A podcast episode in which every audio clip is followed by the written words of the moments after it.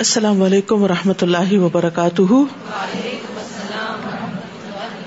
کیا حال ہے سب کا؟ الحمد للہ نحمد ونسلی علی رسول کریم اما بعد، فاعوذ باللہ من الشیطان الرجیم۔ بسم اللہ الرحمن الرحیم۔ ربش رحلی صدری ویسر لی امری۔ وحلل عقدتم من لسانی یفقہ قولی۔ طالب علم کا قرآن کو سمجھے بغیر ہی دنیا سے چلے جانا بہت بڑے خسارے کی بات ہے۔ ابن قیم رحم اللہ کہتے ہیں، یہ کس قدر پریشانی کی بات ہے اور کتنا بڑا خسارا ہے کہ جو اپنے اوقات کو علم حاصل کرنے میں صرف کرتا ہے یعنی ساری عمر علم کے رستے میں انسان رہتا ہے، لیکن وہ اس حال میں دنیا سے جاتا ہے کہ اس نے قرآن کی حقیقتوں کو سمجھا ہی نہیں ہوتا۔ اور نہ ہی براہ راست اس کے دل پر اس کے راز اور معنی واقع ہوتے ہیں۔ واللہ المستعان۔ مطلب کیا ہے؟ کہ ایک شخص ہے جو بہت پڑھا لکھا ہے ہائیلی ایجوکیٹڈ ہے، ساری زندگی پڑھنا پڑھانا اس کا کام ہے، طرح طرح کے علوم و فنون سے واقف ہے، لیکن اس نے نہیں پڑھا تو قرآن ہی نہیں پڑھا۔ نہیں جانا تو قرآن ہی نہیں جانا۔ نہ اس کو سمجھا، نہ اس کے دل پر اس کا کچھ اثر ہوا، اور اس کے بغیر ہی دنیا سے چلا گیا۔ آپ سوچیے ہو سکتا ہے کہ آپ کی گرد و پیش میں کچھ ایسے لوگ ہوں کہ جو انتہائی اعلی درجے کے تعلیم یافتہ ہوں۔ لیکن قرآن کو عربی میں بھی نہیں پڑھنا جانتے، اور نہ ہی اس کے معنی کو سمجھتے ہیں اور نہ ہی کبھی اس کا خیال آیا، اور نہ کبھی کسی نے خیال دلایا۔ تو ہم دوسروں کے بارے میں تو کچھ نہیں کہتے، لیکن ہم میں سے ہر ایک کو اپنا جائزہ یہاں ضرور لینا چاہیے۔ کہ جتنا وقت میں نے دنیا کی تعلیم کو دیا، جتنا مال میں نے اس میں خرچ کیا، جتنے اوقات اس کام کو لگائے، جتنی انرجی اس میں صرف کی، جتنی راتیں دنیا کی تعلیم کے لیے جاگی اس کے مقابلے میں قرآن کو میں نے کتنا وقت دیا۔ اور اگر اس کا دسواں حصہ بھی دیں، تو عام طور پر سب لوگ کہتے ہیں، بس اب یہ ہمارے کام سے گئے۔ اب یہ دن رات قرآن ہی اٹھائے پھرتے ہیں۔ تو کس قدر افسوس کی بات ہے کہ اللہ کی کتاب کی ایسی ناقدری، حالانکہ ہمیں اپنی زندگی میں سب سے زیادہ اہم اس چیز کو رکھنا چاہیے جو ہمیں سب سے زیادہ فائدہ دینے والی ہے، جو ہمیشہ کی زندگی میں ہمارے کام آنے والی ہے۔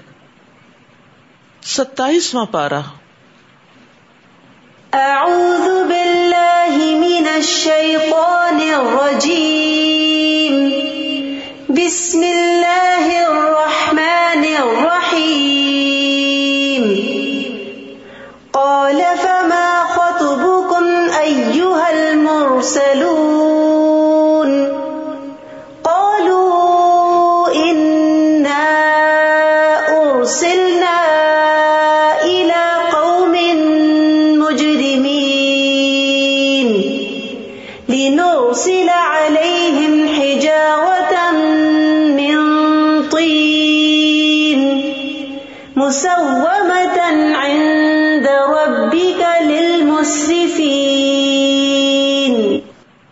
شروع کرتی ہوں اللہ کے نام سے، جو بے انتہا مہربان، نہایت رحم فرمانے والا ہے۔ قال، فما خطبكم ایها المرسلون۔ ابراہیم علیہ السلام نے ان فرشتوں سے پوچھا، اے بھیجے ہوئے قاصدو، تمہارا کیا مقصد ہے؟ وہ کہنے لگے، ہم ایک مجرم قوم کی طرف بھیجے گئے ہیں، تاکہ ان پر مٹی کے پتھر برسائیں۔ جو حد سے بڑھنے والوں کی ہلاکت کے لیے آپ کے رب کے ہاں سے نشان زدہ ہیں۔ پھر وہاں جتنے مومن تھے ہم نے انہیں نکال لیا۔ چنانچہ ہم نے وہاں ایک گھر کے سوا کوئی مسلمانوں کا گھر نہ پایا۔ اور وہاں ان لوگوں کے لیے ایک نشانی چھوڑ دی جو دردناک عذاب سے ڈرتے ہیں۔ تو یہاں ابراہیم علیہ السلام نے آنے والے مہمانوں یعنی فرشتوں سے پوچھا کہ تمہارا کیا معاملہ ہے؟ تم کیا چاہتے ہو؟ یعنی پہلے ان کی ضیافت کی، ان کے کھانے کا انتظام کیا، پھر اس کے بعد مقصد پوچھا۔ کیونکہ ابراہیم علیہ السلام اب سمجھ چکے تھے کہ یہ اللہ تعالیٰ کے بھیجے ہوئے ہیں اور اللہ تعالیٰ نے ان کو کسی خاص اہم معاملے کے لیے ہی بھیجا ہے۔ تو انہوں نے کہا کہ ہمیں مجرم قوم کی طرف بھیجا گیا ہے یعنی قوم لوت کی طرف۔ قوم لوت جو تھی، اس کو مجرم قوم کیوں کہا گیا؟ کیونکہ انہوں نے شرک بھی کیا، اپنے رسول کو جٹلایا اور ایسی برائی کا ارتکاب کیا جس کا ارتکاب اس سے پہلے دنیا میں کبھی کسی نے نہیں کیا تھا۔ تو پھر ان کا انجام بھی اتنا ہی بھیانک ہوا اور ان پر پتھروں کی بارش برسائی گئی اور ہر پتھر پر اس شخص کا نام لکھا ہوا تھا جس کو اس پتھر کا شکار ہونا تھا، کیونکہ وہ گناہوں میں بڑھ گئے تھے اور حدود پھلانگ گئے تھے۔ اس لیے ان پر یہ عذاب آنے والا تھا۔ لیکن ابراہیم علیہ السلام انتہائی نرم دل اور مہربان انسان تھے۔ ان کے دل پہ بڑی تکلیف گزری جب انہیں پتا چلا کہ اب اس قوم کے خاتمے کا وقت آ گیا ہے۔ تو وہ قوم لوت کے بارے میں جھگڑنے لگے کہ شاید اس طرح اللہ سبحان تعالیٰ ان سے عذاب کو ٹال دے۔ لیکن اللہ تعالیٰ نے فرمایا کہ اب تو یہ تیرے رب کا حکم آ گیا ہے اور عذاب آنے والا ہے جو ٹل نہیں سکتا۔ تو پھر وہاں جتنے بھی مومن تھے انہیں وہاں سے نکال لیا گیا۔ اور کتنے مومن تھے؟ ایک گھرانہ صرف۔ ولوت علیہ السلام کا گھرانہ۔ اور پھر وہاں کوئی بھی باقی نہ بچا اور اس قوم کو ملیا میٹ کر دیا گیا۔ تو بہرحال اللہ سبحان تعالیٰ بندوں کے سامنے قصے اور واقعات بیان کرتے ہیں تاکہ لوگ ان سے عبرت حاصل کریں، ان سے سبق سیکھیں۔ اور اس قصے میں ابراہیم علیہ السلام کی فضیلت کی طرف اشارہ ہے کہ کس طرح اللہ سبحان تعالیٰ نے ان پر مہربانی کی اور پھر کس طرح ان کے اندر اچھے اخلاق تھے، مہمان نوازی تھی اور اسی طرح یہ ہے کہ مہمان نوازی بھی بڑے اعلیٰ درجے کی تھی کہ انہوں نے بہترین طریقے سے ان کی عزت افزائی کی اور خاموشی کے ساتھ ان کے لیے بنا ہوا بچڑا لے کر آئے اور اس سے بھی پتا چلتا ہے کہ ابراہیم علیہ السلام کو اللہ نے بہت مال و دولت بھی عطا کر رکھا تھا، کیونکہ ایک عام فقیر، غریب انسان کسی مہمان کو ایک پورا ویل جو ہے وہ پیش نہیں کر سکتا اور وہ بھی تیار شدہ۔ اس سے یہ بھی پتا چلتا ہے کہ ان کے گھر میں اس کو تیار کرنے والے بھی موجود تھے، کیونکہ ایک دم رات کے وقت کوئی آئے اور اتنا کھانا موجود ہو، یہ ایک اچھے گھرانے کا ہی نمونہ ہو سکتا ہے۔ پھر اسی طرح یہ ہے کہ ابراہیم علیہ السلام نے مہمانوں سے ان کے آنے کا مقصد بعد میں پوچھا، پہلے ان کی مہمانی کی، اور پھر یہ ہے کہ جلدی کی یعنی مہمان نوازی میں دیر نہیں کرنی چاہیے۔ اور پھر اسی طرح یہ بھی ہے کہ اگر کھانا کسی اور مقصد کے لیے تیار کیا گیا ہے، گھر والوں کے لیے اور اگر مہمان آ جائے تو ان کو پیش کر دیا جائے، تو اس میں کوئی مہمانوں کی احانت کی بات نہیں ہوتی۔ پھر اسی طرح یہ ہے کہ حضرت ابراہیم علیہ السلام نے مہمانوں کی خود خدمت کی یعنی خود لے کر آئے، خود پاس بیٹھے، خود ان سے کہا کہ آپ کھاتے کیوں نہیں ہے اور ان کو کھانے کی طرف رغبت دلائی اور اس کو اپنا شرف سمجھا۔ تو اس سے یہ بھی پتا چلتا ہے کہ مہمان نوازی جو ہے وہ گھر کے بڑوں کو بھی کرنی چاہیے، ان کو بھی پاس بیٹھنا چاہیے، ان کو بھی ٹائم دینا چاہیے، صرف سروینٹس کو بھیج دینا یا بچوں کو کہنا کہ تم لے جاؤ اور تم پاس بیٹھ جاؤ، تو یہ بھی مہمان نوازی کے آداب کے خلاف ہے۔ پھر اسی طرح یہ ہے کہ فرشتے جو ہے ان کی اہلیہ کو خوشخبری دیتے ہیں، لیکن جب انہیں پتا چلتا ہے کہ قوم لوت کے اوپر عذاب آنے والا ہے، تو وہ اپنی خوشخبری کو بھول جاتے ہیں اور ان کے بارے میں اللہ تعالیٰ سے فریادیں کرنے لگتے ہیں کہ ان کو عذاب نہ دیا جائے۔ تو اس واقعے میں ابراہیم علیہ السلام کا جو کردار ہے، ان کا جو اخلاق ہے، ان کے جو طور طریقے ہیں، یہ ہم سب کے سیکھنے کے ہیں۔ اور ہم جانتے ہیں کہ ابراہیم علیہ السلام اللہ کے محبوب تھے، اللہ کے خلیل تھے، اللہ کے دوست تھے۔ تو وہ کون سی کوالٹیز ہوتی ہیں جس کی بنا پر اللہ تعالیٰ کسی بندے کو اپنا محبوب بناتا ہے؟ وفی موسا اد ارسل الا فرعون بسلطان مبین۔ اور موسا کے واقع میں بھی ایک نشانی ہم نے چھوڑی ہے۔ جب ہم نے اسے سری معجزہ دے کر فرعون کی طرف بھیجا، تو اس نے اپنی طاقت کے سبب منہ پھیر لیا اور کہنے لگا کہ یہ جادوگر یا دیوانہ ہے۔ پھر ہم نے اسے اور اس کے لشکروں کو پکڑ لیا اور سمندر میں پھینک دیا اور وہ تھا ہی قابل ملامت۔ اور آج کے قصے میں بھی ایک نشانی چھوڑی ہے، جبکہ ہم نے ان پر تباہ کن آندھی چھوڑ دی۔ وہ جس چیز پر بھی گزرتی، اسے بوسیدہ ہڈی کی طرح چکنا چور کر دیتی۔ اور سمود میں بھی ایک نشانی چھوڑی، جب ان سے کہا گیا کہ ایک خاص وقت تک فائدہ اٹھا لو، مگر اس تمبیح کے باوجود انہوں نے اپنے رب کے حکم سے سرکشی کی، تو ان کے دیکھتے دیکھتے ہی انہیں بجلی کے عذاب نے آ گھیرا۔ پھر نہ تو ان میں کھڑے ہونے کی سکت رہ گئی اور نہ ہی وہ اپنا بچاؤ کر سکتے تھے۔ اور اس سے پہلے ہم نے قوم نوح کو ہلاک کیا تھا۔ بلا شبہ وہ نافرمان لوگ تھے۔ اور آسمان کو ہم نے اپنے ہاتھ سے بنایا اور ہم اسے وسیع کرتے جا رہے ہیں اور زمین کو ہم نے بچھایا اور ہم بڑے اچھے بچھانے والے ہیں۔ یعنی آسمان و زمین کی تخلیق اللہ سبحان تعالیٰ نے اپنی قوت، اپنی قدرت کے ساتھ کی۔ وہ من کل شعی ان خلق نہ اللہ کم کرون اور ہر چیز کے ہم نے جوڑے پیدا کر دیے۔ شاید کہ تم ان سے سبق حاصل کرو۔ ہر چیز جوڑے جوڑے میں ہے، جیسے دن اور رات، سیاہ، سفید، میٹھا اور کڑوا اور مرد اور عورت۔ تو یعنی کسی بھی چیز میں مختلف طرح کے کمبینیشن ہیں، لیکن صرف اللہ کی ذات ہے کہ جو واحد لا شریک اللہ ہے۔ تو اللہ تعالیٰ کی اس قدرت کو بھی دیکھنا چاہیے اور اس سے بھی سبق لینا چاہیے۔ ففرو اللہ تو دوڑ لگاؤ اللہ کی طرف۔ اللہ کی طرف دوڑ کر آؤ۔ انی لکم منہ نذیر مبین۔ میں تمہارے لیے اس کی طرف سے واضح طور پر ڈرانے والا ہوں۔ تو یہ دوڑ جو ہے، یہ فزیکلی بھی ہوتی ہے کہ انسان بازو کا تیز تیز چلتے ہوئے اللہ تعالیٰ کے پسندیدہ کاموں کی طرف بڑھتا ہے۔ لیکن دوڑنے والے دو طرح کے ہوتے ہیں۔ ایک سعادت مند اور ایک بدبخت۔ تو جو شخص دوڑتا ہے، جو سعادت مند ہوتا ہے خوش قسمت ہوتا ہے، وہ برائی کے راستوں، غلط کاموں کو چھوڑ کر نیکی کی طرف بھاگتا ہے۔ اور جو بدبخت ہوتا ہے، وہ نیکی کے کام چھوڑ کر برائی کے کاموں کی طرف دوڑ لگاتا ہے۔ بدبخت اللہ سے بھاگتے ہیں اور نیک بخت اللہ کی طرف بھاگتے ہیں۔ اور مختلف لوگوں کی مختلف دوڑ ہوتی ہے۔ عام لوگوں کی دوڑ کیا ہوتی ہے؟ کہ وہ جہالت سے علم کی طرف آتے ہیں۔ احتیاط کے ساتھ عقل مندی کا مظاہرہ کرتے ہوئے سستی سے چستی کی طرف دوڑتے ہیں۔ اسی طرح اللہ سے امید رکھتے ہوئے وہ اللہ کی فراخی کی طرف دوڑتے ہیں۔ لیکن خاص لوگوں کی دوڑ کیا ہوتی ہے؟ وہ علم یقینی حاصل کرنے کے لیے دوڑتے ہیں۔ اور پھر وہ علم اور عمل کے بعد باطنی تزکیہ اور باطنی خوشبو کی طرف دوڑتے ہیں۔ ذاتی لذتوں سے خالص اللہ کی پسند کی طرف دوڑتے ہیں۔ صرف ان کاموں کی تلاش میں نہیں رہتے کہ جن میں انہیں لذت محسوس ہوتی ہے، بلکہ اپنے نفس کے خلاف جا کر وہ کام بھی کرتے ہیں جو اللہ تعالیٰ کے پسندیدہ ہوتے ہیں۔ نبی صلی اللہ علیہ وسلم نے فرمایا، اللہ تعالیٰ فرماتا ہے، اے ابن آدم، تو میری طرف کھڑا ہو، میں تیری طرف چل کر آؤں گا۔ تو میری طرف چل کر آ، میں تیری طرف دوڑ کر آؤں گا۔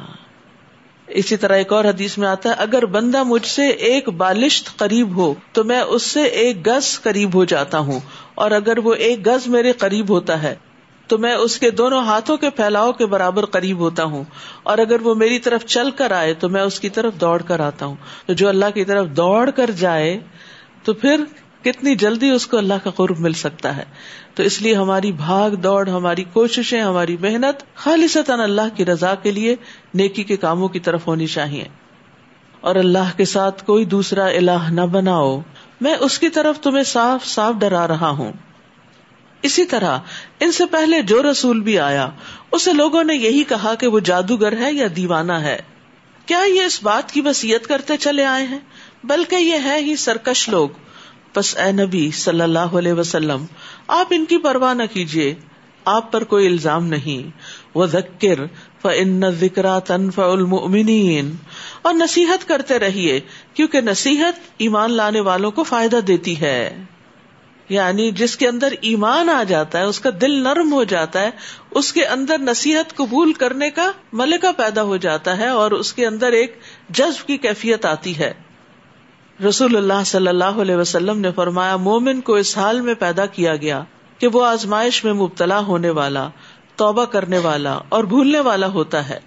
جب اسے نصیحت کی جاتی ہے، تو وہ نصیحت قبول کرتا ہے۔ وما خلقت الجن والانس الا ليعبدون۔ اور میں نے جنوں اور انسانوں کو صرف اس لیے پیدا کیا کہ وہ میری عبادت کریں۔ یہاں انسانوں سے پہلے جنوں کا ذکر ہے، کیونکہ جن انسانوں سے پہلے تخلیق کیے گئے تھے۔ اور ویسے بھی مشرقین جو تھے وہ جنوں کی عبادت کرتے تھے، جنوں سے ڈرتے تھے، جنوں کے نام پہ نظر و نیاز دیتے تھے۔ تو یہاں یہ بتایا کہ اللہ تعالیٰ نے تو خود جنوں کو اپنی عبادت کے لیے پیدا کیا، تم کہاں جنوں کی عبادت کرنے لگ گئے؟ اور جنوں سے ڈرنے لگے۔ ماں ارید رسک ارید امون میں ان سے رسک نہیں چاہتا، نہ ہی یہ چاہتا ہوں کہ وہ مجھے کھلائیں۔ اللہ تو خود ہی رزاق ہے، بڑی قوت والا ہے اور زبردست ہے۔ یعنی اللہ بندوں سے کیا چاہتا ہے؟ کہ بندے اس کی اطاعت کرے اس کی عبادت کرے اللہ تعالیٰ یہ نہیں چاہتا کہ بندے کما کر اس کو دے کیونکہ اللہ تعالیٰ تو خود سب کو دینے والا ہے۔ سو ان ظالموں کے گناہوں کا ڈول بھی ایسے ہی بھر چکا ہے جیسے ان جیسے دوسرے لوگوں کا بھر گیا تھا۔ لہٰذا یہ مجھ سے جلدی کا مطالبہ نہ کریں۔ کفر کرنے والوں کے لیے اس دن تباہی ہوگی جس دن سے انہیں ڈرایا جا رہا ہے۔ سورت الطور۔ بسم اللہ الرحمن الرحیم۔ والطور۔ وكتاب مسطور، في رق منشور، والبيت المعمور، والسقف المرفوع، والبحر المسجور، إن عذاب ربك لواقع. بسم اللہ الرحمن الرحیم وطور و کتاب مستور، فی رقم منشور۔ کوہ تور کی قسم، اور اس کتاب کی جو کھلے ہوئے صفحات میں لکھی ہوئی ہے، اور بیت المامور کی قسم۔ بیت المامور ساتویں آسمان پر عظیم گھر ہے، جیسے زمین پر بیت اللہ ہے، وہاں پر بیت المامور ہے۔ رسول اللہ صلی اللہ علیہ وسلم نے فرمایا، مجھے بیت المامور دکھایا گیا۔ میں نے جبریل علیہ السلام سے اس کے بارے میں پوچھا تو انہوں نے بتایا کہ یہ بیت المامور ہے۔ اس میں ستر ہزار فرشتے روزانہ نماز پڑھتے ہیں۔ اور ایک مرتبہ پڑھ کر جو اس سے نکل جائے، پھر کبھی اس میں داخل نہیں ہوتا۔ یعنی قیامت تک اس کی دوبارہ باری نہیں آئے گی۔ ہم کتنے لکی ہیں کہ اللہ سبحان تعالیٰ اپنے فضل سے ہمیں بار بار اپنے گھر بلا لیتا ہے۔ لیکن ہر فرشتے کی باری بس ایک دفعہ ایک نماز کی آتی ہے اور پھر وہ نکل جاتا ہے، پھر اور آ جاتا اس سے یہ بھی اندازہ ہوتا ہے کہ اللہ سبحان تعالیٰ کی مخلوق کتنی زیادہ ہے اور صرف فرشتوں کو ہی دیکھیں تو ستر ہزار اگر ایک دن میں پڑھ رہے ہیں تو پھر آپ دیکھیے کہ قیامت تک کتنے فرشتے ہوں گے جو اس کی عبادت کر رہے ہوں گے۔ تو اللہ سبحان تعالیٰ جب ہم سے ہی کہتے ہیں کہ میں تم سے رسک نہیں چاہتا اور اللہ نے ہمیں اپنی عبادت کے لیے پیدا کیا ہے، فرشتوں کو چوائس نہیں دی لیکن ہمیں چوائس دی گئی ہے تو ہم فرشتوں سے بہتر کب ہو سکتے ہیں جب ہم واقعی اخلاص کے ساتھ اللہ کی عبادت کریں اور وہ مقصد پورا کریں جس کے لیے اللہ تعالیٰ نے ہمیں پیدا کیا ہے۔ اور اونچی چھت کی قسم یعنی آسمان کی اور جوش مارتے سمندر کی یا بھڑکتے سمندر کی۔ لیٹسٹ ریسرچ میں یہ پتا چلا کہ سمندر کے اندر سے جو والکینوز پڑتے ہیں یا آگ بھڑکتی ہے اس کی طے میں بہت سا پانی بھی اس کو بجھا نہیں پاتا۔ تو اللہ سبحان تعالیٰ نے ان ساری عظیم نشانیوں کی طرف توجہ دلا کے فرمایا، ان عذاب اور ربی کا لواق کہ آپ کے رب کا عذاب واقع ہو کر رہے گا۔ یعنی جس طرح یہ ساری چیزیں اللہ نے پیدا کی ہیں، اس سے اللہ کی عظمت اور قدرت کا پتہ چلتا ہے۔ تو اسی طرح اللہ سبحان و تعالیٰ کے لیے کچھ مشکل نہیں کہ وہ اپنے منکرین اور مجرمین کو عذاب سے دو چار کر دے۔ اور مکی صورت ہے اور قریش مکہ کو خاص طور پر تمبی کی جا رہی ہے اور اس کے بعد ہر اس شخص کو جو ضد کا مظاہرہ کرے۔ کہ آپ کے رب کا عذاب واقع ہو کر رہے گا، اسے کوئی روکنے والا نہیں۔ جس دن آسمان تیزی سے لرزنے لگے گا۔ اللہ اکبر۔ اور پہاڑ تیزی سے اڑتے پھریں گے۔ اتنی بھاری چیز جو ہے، وہ بالکل ہلکی ہو جائے گی، اڑتی پھرے گی۔ اس دن جٹلانے والوں کے لیے تباہی ہے، جو کچھ بحثیوں میں پڑے کھیل رہے ہیں۔ بیکار بحثوں میں مشغول ہیں، کیونکہ ان کے پاس کوئی فائدہ دینے والا علم نہیں۔ اور ایسے علوم پہ اور ایسی چیزوں پہ بات کرتے ہیں جس کا کوئی حاصل نہیں۔ حقیقت یہ ہے کہ اللہ سبحان تعالیٰ کو قیل و قال ناپسند ہے۔ حدیث میں آتا ہے، اللہ تعالیٰ کو تین چیزیں ناپسند ہیں۔ ادھر ادھر کی فضول باتیں کرنا یعنی جن کا کوئی سر پیر نہ ہو، بس بات سے بات نکالتے چلے جانا۔ مال کو ضائع کرنا اور بکثرت سوال کرنا یعنی بحث مباحثہ کرنا۔ رسول اللہ صلی اللہ علیہ وسلم نے فرمایا، ان قریب لوگوں پر دھوکے اور فریب کے چند سال آئیں گے کہ ان میں جھوٹے کو سچا اور سچے کو جھوٹا، خائن کو امانت دار اور امانت دار کو خیانت کار سمجھا جائے گا۔ استغفر اللہ۔ اور رویبزا قسم کے لوگ گفتگو کریں گے، باتیں کریں گے۔ پوچھا گیا رویبزا سے کیا مراد ہے؟ یہ کون لوگ ہوں گے؟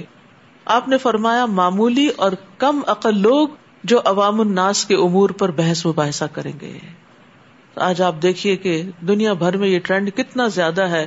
ہر چھوٹا بڑا ٹاک شو میں حصہ لے کے بڑی بڑی باتیں کر رہا ہے اور جس کے اوپر جو چاہتے ہیں الزام لگا دیتے ہیں اور جس کو جیسے چاہتے ہیں بدنام کر دیتے ہیں اور بغیر تحقیق کے باتیں کرتے ہیں تو یہ بہت خطرناک ٹرینڈ ہے۔ بلا احتیاط، بغیر سوچے سمجھے بولنے والوں کی مذمت کی گئی ہے۔ جابر رضی اللہ عنہ کہتے ہیں کہ رسول اللہ صلی اللہ علیہ وسلم نے فرمایا، بے شک قیامت کے دن میرے نزدیک تم میں سے سب سے زیادہ محبوب اور قریب بیٹھنے والے لوگ وہ ہیں جو بہترین اخلاق والے ہیں اور بے شک سب سے زیادہ ناپسندیدہ اور دور بیٹھنے والے لوگ وہ ہیں جو زیادہ باتیں کرنے والے، بلا سوچے سمجھے، بلا احتیاط بولنے والے اور متفقون ہیں۔ صحابہ نے ارض کیا، یا رسول اللہ، بہت باتونی اور زبان دراز کا تو ہمیں علم ہے۔ یہ متفقون کون ہے آپ نے فرمایا تکبر کرنے والے۔ اور یہ سرسار کا لفظ بھی اس میں آتا ہے جو بہت باتونی انسان ہو اور متشدد، جو لوگوں پر زبان کی وجہ سے زور آور اور غالب ہو جائے۔ یعنی لوگوں کو اپنی باتوں سے دبا جائے۔ تو یہ سارا اخلاق جو ہے، یہ بدترین اخلاق ہے۔ تو ہم میں سے ہر ایک کو اپنے بارے میں سوچنا چاہیے کہ کہیں اس میں سے کوئی کوالٹی میرے اندر تو نہیں۔ یوم یدعون الى نار جہنم دعا۔ هذه النار التي كنتم بها تكذبون جس دن انہیں جہنم کی آگ کی طرف دھکیلا جائے گا۔ اور کہا جائے گا، یہ ہے وہ جہنم جسے تم جھٹلایا کرتے تھے۔ اب بتاؤ، کیا یہ جادو ہے؟ یا تمہیں کچھ نظر ہی نہیں آتا؟ اس میں داخل ہو جاؤ۔ اب تم صبر کرو یا نہ کرو۔ تمہارے لیے برابر ہے، تمہیں تو ویسا ہی بدلا دیا جائے گا جیسے تم کام کرتے رہے۔ ان المتقین فی جنات و نعیم۔ البتہ پرہیزگار باغوں اور نعمتوں میں ہوں گے تقوا والے۔ تو ہمیں اللہ تعالیٰ سے تقوا کی دعا کرنی چاہیے۔ اللہ انا نس الہدا و تقا ول افاف ولغنا اور اسی طرح ان کاموں کا ہمیں پتا ہونا چاہیے کہ جو انسان کو متقی بناتے ہیں۔ مثلاً یہ کتاب ہے جس میں تقوا کی اہمیت، برکات اور اسباب قرآن و حدیث کی روشنی میں بتائی گئی ہیں کہ متقی کون ہوتا ہے، ان کے اعمال کیا ہوتے ہیں، ان کے طریقے کیا ہوتے ہیں اور تقوا سے برکتیں کون کون سی آتی ہیں۔ تو یہ ہم میں سے ہر ایک کو پڑھنی چاہیے تاکہ ہم اپنے اندر یہ صفت لا سکیں، کیونکہ متقین کے لیے باغوں اور نعمتوں کا وعدہ کیا گیا ہے۔ فاقین بما آتاہم ربہم ووقاہم ربہم عذاب الجحیم۔ جو کچھ انہیں ان کا رب عطا کرے گا، اس سے لطف اندوز ہوں گے اور ان کا رب انہیں دوزخ کے عذاب سے بچا لے گا۔ کلو وشربو ہنی ام بما کن تم تعملون۔ انہیں کہا جائے گا، مزے سے کھاؤ پیو۔ یہ ان اعمال کا بدلہ ہے جو تم کرتے رہے۔ وہ قطار در قطار تختوں پر تکیے لگائے ہوئے ہوں گے اور ہم انہیں بڑی بڑی آنکھوں والی ہوروں سے بیاہ دیں گے۔ اور جو لوگ ایمان لائے اور ان کی اولاد نے ایمان لانے میں ان کی پیروی کی، تو ہم ان کی اولاد کو بھی ان کے ساتھ ملا دیں گے، اگر وہ ان کے فالوورز ہوئے۔ اور ان کے اپنے عملوں میں سے کچھ بھی کمی نہ کریں گے۔ ہر شخص اپنے ہی عمل کے عوض گر بھی ہے۔ تو یاد رکھیے کہ اولاد کے استغفار کی وجہ سے والدین کے درجات کی بلندی ہوتی ہے۔ اور والدین کی نیکیاں جو ہیں، وہ پھر اولاد کے کام آتی ہے تو کتنا خوبصورت وہ گھرانہ ہوتا ہے جس میں والدین بھی نیک ہوں اور اولاد بھی نیک ہوں، دنیا میں بھی ایک دوسرے پر مہربانی کرنے والے، ایک دوسرے کا خیال رکھنے والے اور مرنے کے بعد بھی ایک دوسرے کو دعاؤں میں یاد رکھنے والے اور پھر قیامت کے دن ایک دوسرے کے ساتھ نعمتوں میں جمع ہونے والے۔ اللہ سبحان تعالیٰ ہمیں ان لوگوں میں سے کر دے۔ تو جہاں تک اولاد کے استغفار کا تعلق ہے، نبی صلی اللہ علیہ وسلم نے فرمایا، جنت میں آدمی کا درجہ بلند کر دیا جاتا ہے۔ تو وہ عرض کرتا ہے، یہ کیسے ہوا؟ اسے بتایا جاتا ہے، تمہاری اولاد کے تمہارے حق میں استغفار کے سبب۔ تو اس رمضان میں خاص طور پر ہمیں اپنے فوت شدہ والدین اور فوت شدہ آبا و اجداد اور فوت شدہ دوست اور احباب اور اولاد، ان سب کے لیے دعائیں کرنی چاہیے کہ اللہ تعالیٰ ان سب کو بخش دے یعنی کوشش کرے کہ دن میں ایک دفعہ ضرور سب کی بخش کی دعا کرے۔ ہو سکتا ہے کہ جب ہم جائیں تو ہمارے لیے بھی کوئی دعا کرنے والا ہو۔ کیونکہ جو کسی کے ساتھ احسان کرتا ہے حل جزا الحسانی اللہ احسان جو نیکی کرتا ہے، وہ نیکی اسی کی طرف لوٹتی ہے۔ وہ امدد نہ ہوں بفا کے حتم و اور ہم انہیں پھل اور گوشت، وہ جو چاہیں گے، دیے چلے جائیں گے۔ وہاں وہ لپک لپک کر ایک دوسرے سے جامع شراب لیں گے، جس میں نہ کوئی بےحدہ گوئی ہوگی اور نہ کوئی گناہ کا کام۔ اور وہاں ان کی خدمت پر معمور لڑکے چکر لگاتے رہیں گے۔ اور وہ خود ایسے خوبصورت ہوں گے جیسے چھپا کے رکھے ہوئے موتی یعنی جو سرو کر رہے ہوں گے ولدان، بچے، وہ بھی انتہائی خوبصورت ہوں گے۔ آپ دیکھیے کہ آپ نے کبھی پانی پیا ہوگا کسی بزرگ کے ہاتھ سے، تو آپ کو لیتے ہوئے دل میں ایک جھجک سی آتی ہے کہ انقباز نفس محسوس ہوتا ہے کہ میں کسی کو تکلیف دے رہی ہوں۔ ایک ہوتا ہے کہ آپ جیسا کوئی آپ کے برابر عمر کا کوئی آپ کو کچھ سرو کرتا ہے، اور ایک ہوتا ہے کوئی بچہ آپ کو کچھ سرو کرتا ہے۔ تو بچہ جب آپ کو سرو کرتا ہے تو آپ کے دل کی حالت ہی کچھ اور ہوتی ہے۔ ایک محبت اور ایک پیار اور ایک خوشی کی کیفیت ہوتی ہے اور انسان کو اچھا بھی محسوس ہوتا ہے کہ کسی بچے نے، چھوٹے نے اس کا خیال رکھا۔ تو اللہ سبحان و تعالیٰ نے اپنی خاص حکمت کے تحت جنت کے جو سرو کرنے والے ہوں گے، ان کو ہمیشہ بچہ ہی رکھا۔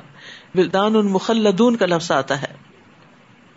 وہ ایک دوسرے کی طرف متوجہ ہو کر گزشتہ حالات پوچھیں گے۔ کہیں گے اس سے پہلے ہم اپنے گھر والوں میں ڈرتے ڈرتے رہا کرتے تھے۔ گھر والوں میں ڈرتے تھے۔ باہر تو انسان پھر بھی اپنے تقوا کا کوئی لبادہ اوڑھ کے دوسروں کو نیک نظر آتا ہے اور متقی پرہیزگار ڈرنے والا۔ لیکن اصل انسان وہ ہے جو گھر کے اندر ہے کہ آپ کے حق میں آپ کی اولاد، آپ کے شوہر، آپ کے رشتے دار، آپ کی نندے آپ کی باوجیں، وہ آپ کے حق میں کیا گواہی دیتی ہیں کہ آپ کون ہیں؟ یعنی وہ آپ کے بارے میں کیا سمجھتے ہیں کہ آپ کا رویہ کیا ہے؟ آپ اللہ سے ڈرنے والی خاتون ہے یا آپ کے اندر کوئی خدا خوفی نہیں کہ جس سے کسی رحم کی توقع کی جا سکتی ہو؟ تو جنت میں جانے والوں کی خاص خوبی یہاں یہ بتائی گئی کہ وہ اپنے گھر میں تقوا کے ساتھ زندگی بسر کرتے تھے۔ سو آج اللہ نے ہم پر احسان فرمایا اور ہمیں لو کے عذاب سے بچا لیا۔ ہم اس سے پہلے دنیا میں اسی کو پکارا کرتے تھے۔ بلا شبہ وہ بڑا احسان کرنے والا اور رحم کرنے والا ہے۔ تو یاد رکھیے کہ کامیابی اور نجات کا دار و مدار اخلاص پر ہے، نہ کہ محض مطالبے پر۔ انا کنہ من قبل فذکر فما انت بنعمت ربک بکاہن ولا مجنون۔ بس آپ نصیحت کرتے رہیے، اپنے رب کے فضل سے آپ کاہن یا مجنون نہیں ہیں۔ یا وہ کہتے ہیں کہ یہ شاعر ہے جس کے متعلق ہم گردش ایام کے منتظر ہیں۔ آپ انہیں کہیے، تم بھی انتظار کرو، میں بھی تمہارے ساتھ انتظار کرتا ہوں۔ کیا ان کی عقلیں ہی انہیں ایسی باتیں کرنے کا حکم دیتی ہیں؟ یا پھر یہ لوگ ہیں ہی سرکش؟ یا وہ کہتے ہیں کہ اس نے خود ہی بنا ڈالا یعنی قرآن۔ بات یہ نہیں، بلکہ یہ ایمان لائیں گے ہی نہیں۔ اگر وہ ان باتوں میں سچے ہیں تو پھر اس جیسا کوئی کلام بنا کے دکھائیں۔ ام خلقو من غیر شعی ان ام هم الخالقون؟ کیا وہ بغیر کسی چیز کے خود ہی پیدا ہو گئے یا خود اپنے خالق ہیں؟ یا آسمانوں اور زمین کو انہوں نے پیدا کیا؟ اصل بات یہ ہے کہ وہ اللہ کی نعمتوں پر یقین ہی نہیں رکھتے۔ کیا ان کے پاس آپ کے رب کی رحمت کے خزانے ہیں؟ یا ان خزانوں پر حکم چلانے والے وہ ہیں؟ کیا ان کے پاس کوئی سیڑھی ہے جس پر چڑھ کر وہ عالم بالا کی باتیں سن آتے ہیں؟ اگر ایسی بات ہو تو ان میں سے کوئی سننے والا سری دلیل کے ساتھ وہ بات پیش کرے۔ کیا اس اللہ کے لیے تو بیٹیاں ہیں اور تمہارے لیے بیٹے؟ یا آپ ان سے کوئی سلا مانگتے ہیں جس کے تاوان سے یہ دبے جا رہے ہیں؟ یا ان کے پاس غیب کا علم ہے جسے وہ لکھتے جاتے ہیں؟ یا یہ کوئی چال چلنا چاہتے ہیں؟ حالانکہ یہ کافر خود ہی اس چال میں پھنسنے والے ہیں۔ کیا اللہ کے سوا ان کا کوئی اور الہ ہے؟ اللہ ان سب باتوں سے پاک ہے جن میں یہ اس کا شریک بناتے ہیں۔ اگر یہ لوگ آسمان سے کوئی گرتا ہوا ٹکڑا بھی دیکھ لیں تو کہہ دیں گے کہ یہ تہ بتہ بادل ہے۔ لہذا انہیں ان کے حال پہ چھوڑ دیجیے نبی صلی اللہ علیہ وسلم کو تسلی دی جا رہی ہے۔ ان کے مخالفین کے حالات بتا کر کہ آپ پرواہ نہ کیجیے حتیٰ کہ اپنے اس دن کو جا ملے جس میں یہ بے ہوش ہو کر گر پڑیں گے۔ اس میں ایک تو آپ کو تسلی دی جا رہی، دوسرا ان کو وارننگ دی جا رہی کہ اگر آج تو محمد صلی اللہ علیہ وسلم کی بات نہیں مانتے، تو کل پھر تمہارا یہ انجام ہونے والا ہے۔ جس دن ان کی کوئی چال ان کے کسی کام نہ آئے گی، نہ ہی انہیں کہیں سے کوئی مدد مل سکے گی۔ وہ ان للذین ظلموا عذابا دون ذلك ولكن اکثرهم لا يعلمون۔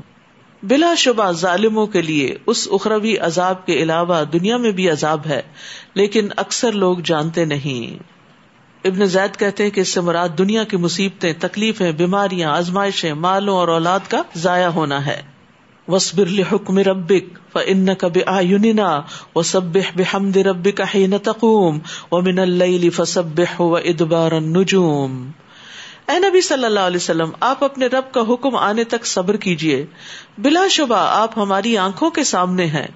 اور جب آپ اٹھا کریں تو اپنے رب کی حمد کے ساتھ اس کی تسبیح کریں۔ اور رات کو بھی اس کی تسبیح کریں۔ اور ستاروں کے غروب ہونے کے بعد بھی۔ ستاروں کے غروب ہونے کے وقت سے مراد فجر کی سنت اور فرض ہے۔ کیونکہ صبح کی نماز کا وقت حقیقت میں ستاروں کے پیٹ پھیر کر جانے کے بعد کا وقت ہوتا ہے۔ جب ستارے ڈوب رہے ہوتے ہیں۔ دہاک بھی یہی کہتے ہیں۔ اسی طرح حضرت عمر، حضرت ابو حرا حضرت حسن، بصری وغیرہ وغیرہ بہت سے لوگ یہ کہتے ہیں کہ اس سے مراد فجر کی دو سنتیں ہیں۔ اور فجر کی دو سنتوں کی بڑی اہمیت ہے۔ حضرت عائشہ کہتی ہیں کہ میں نے رسول اللہ صلی اللہ علیہ وسلم کو کسی نفل کی ادائیگی کے لیے اتنی جلدی کرتے نہیں دیکھا جتنی جلدی آپ نماز فجر سے پہلے دو رکتوں کے لیے کیا کرتے تھے۔ حضرت عائشہ کہتی ہے کہ نبی صلی اللہ علیہ وسلم نے طلوع فجر کے وقت دو رکت نماز پڑھنے کی شان کے بارے میں فرمایا کہ ان کو پڑھنا میرے نزدیک ساری دنیا سے زیادہ محبوب ہے۔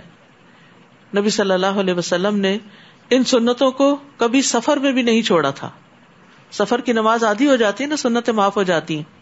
لیکن فجر کی سنتیں آپ نے کبھی سفر میں بھی نہیں چھوڑی تھی اور اسی طرح فجر کی نماز کی بھی اپنی اہمیت ہے۔